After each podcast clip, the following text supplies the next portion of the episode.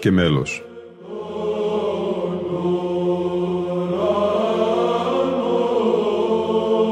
Προσεγγίσεις στη μυσταγωγία της ψαλτικής τέχνης.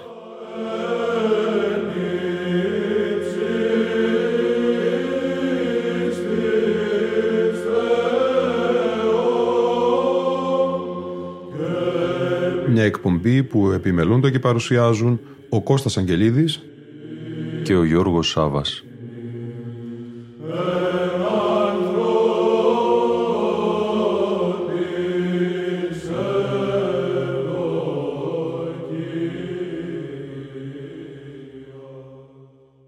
Αγαπητοί φίλοι ακροατές και φίλες ακροάτριες, χρόνια πολλά. Στη Θήρα, στη Σαντορίνη, θα μεταφερθούμε στη σημερινή μας εκπομπή μέσα από τον ψηφιακό δίσκο Θεοτό και η Ελπής Θήρα, μια επιμελημένη έκδοση από τον Ανδρέα Γιακουμάκη, στην οποία ψάλει ο Άγγελος Παπαδόπουλος, τέος πρωτοψάλτης του Ιερού Μητροπολιτικού Ναού η Παπαντής Θήρας. Θεοτόκε η ελπίς πάντων των χριστιανών, σκέπε, φρούρι, φύλατε, τους ελπίζοντας εισέ. Εν νόμο σκιά και γράμματι, τύπων κατήδομεν η πιστή. Παν άρσεν το την μήτραν διανοίγων, Άγιον Θεό, διό πρωτότοκων λόγων, πατρός ανάρχου Υιών, πρωτοτοκούμενον μητρία πυράνδρο μεγαλύνομεν. Λίγα λόγια για το μεγαλινάριο αυτό και την ιστορία του. Ψάλεται κατά την εορτή της Υπαπαντής 2 Φεβρουαρίου σε ήχο τρίτο της Βυζαντινής Εκκλησιαστικής Μουσικής στο μεν όρθρο στην ενάτη των καταβασιών μαζί με άλλα μεγαλινάρια στη δε λειτουργία αντί του άξιον εστίν.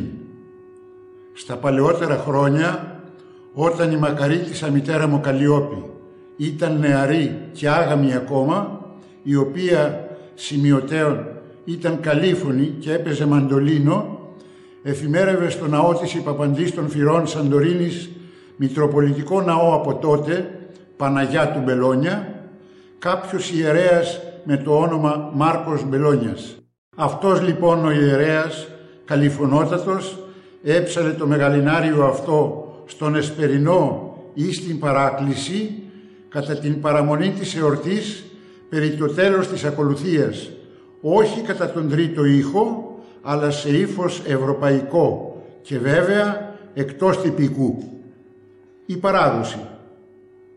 Αφότου όμως ο Παπαμάρκος απέθανε, ουδέποτε και από κανένα εψάλι ξανά το μεγαλινάριο αυτό, όπως εκείνος το έψαλε. Πέρασαν τα χρόνια και φτάσαμε στο 1945, όταν Μητροπολίτης Θήρας ήταν ο αείμνηστος Σπυρίδων Ερμογένης και διάκονός του ο εκπύργου Δαμιανός Καραβάναντζης, καλυφωνότατος, ο οποίος διετέλεσε αργότερα και διάκονος στο Μητροπολιτικό Ναό των Αθηνών. Ένας εκ των επιτρόπων του ναού, ο Ευάγγελος Κουτσογιανόπουλος, συζητώντας κάποια μέρα με τη μητέρα μου, θυμήθηκαν τον Παπαμάρκο και το Θεοτό και η Ελπίς. Σκέφτηκαν λοιπόν και συμφώνησαν ότι το Θεοτό και η Ελπίς έπρεπε να ξαναζωντανέψει.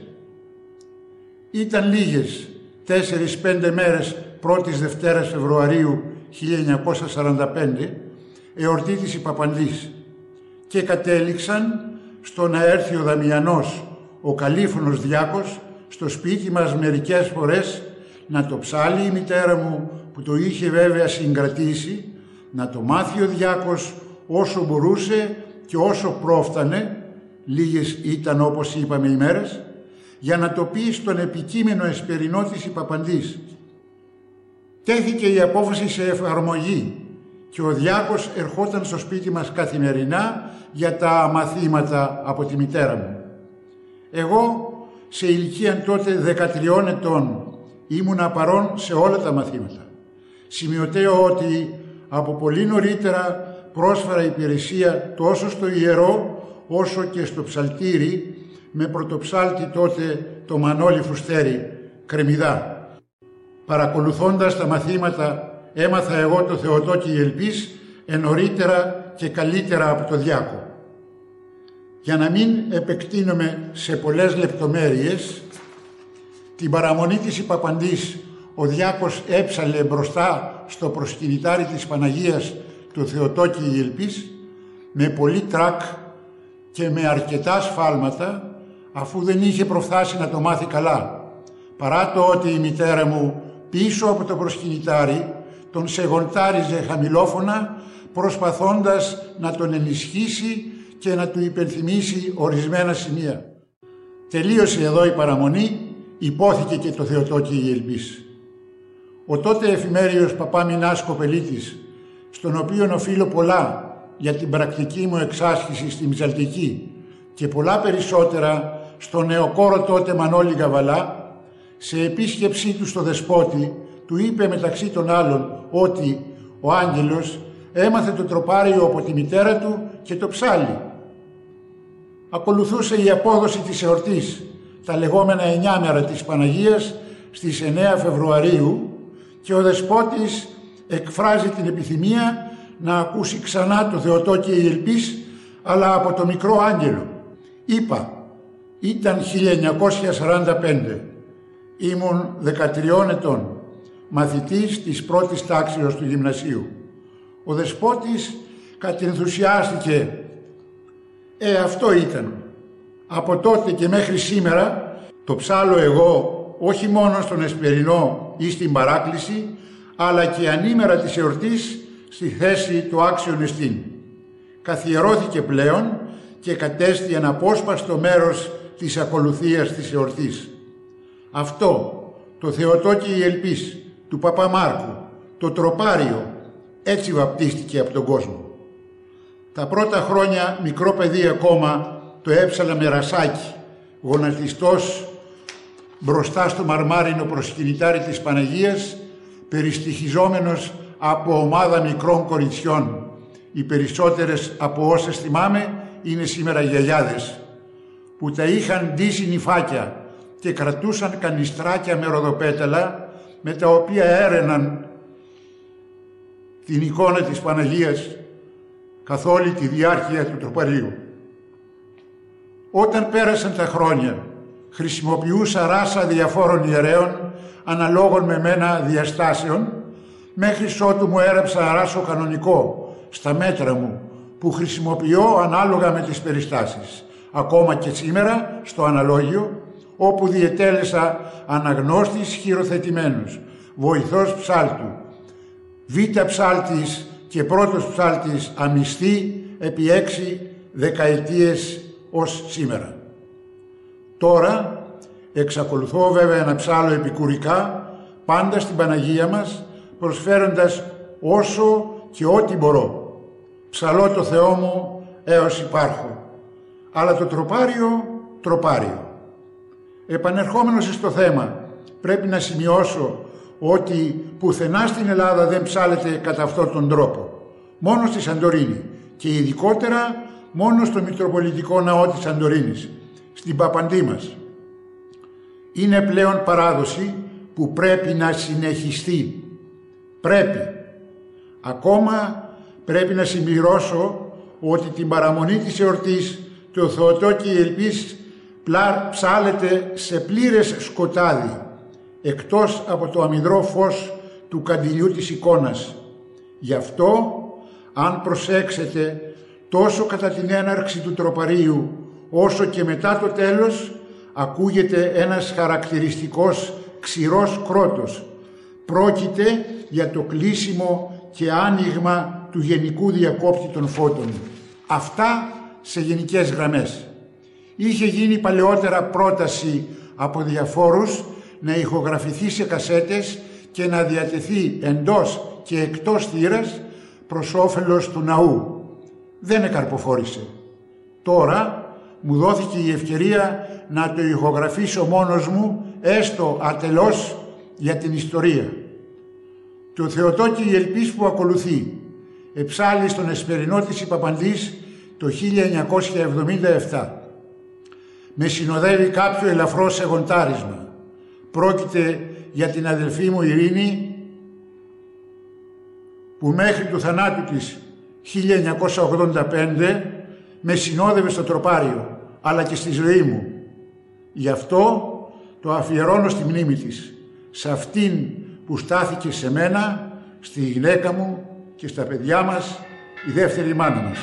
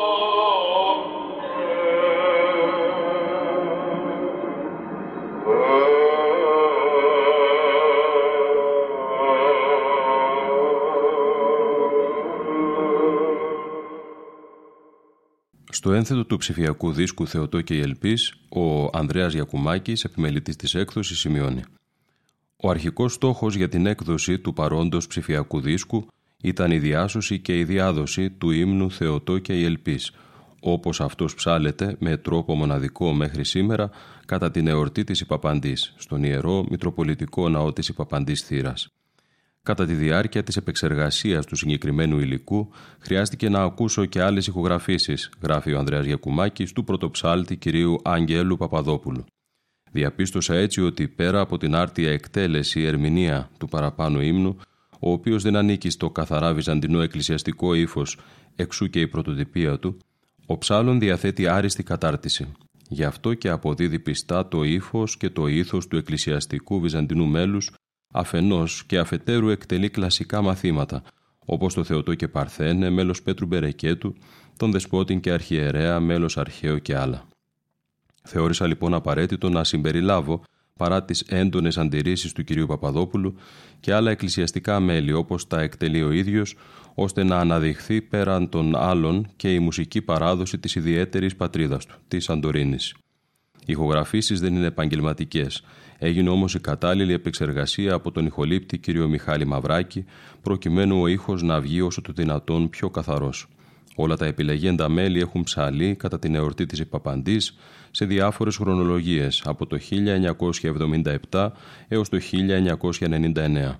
Μπορεί έτσι ο ακροατής να βγάλει τα συμπεράσματά του για τη διαδρομή του πρωτοψάλτη Αγγέλου Παπαδόπουλου στο διάστημα των 22 αυτών χρόνων το ύφος και το ήθος που αποπνέει η ερμηνεία του, το εύρος της φωνής του, η σταθερότητα στη χρονική αγωγή, η φωνητική ομοιογένεια σε χαμηλές ή υψηλές συχνότητες, η απουσία έπαρσης και το εκκλησιαστικό του ήθος τον κάνουν άθελά του δάσκαλό μας.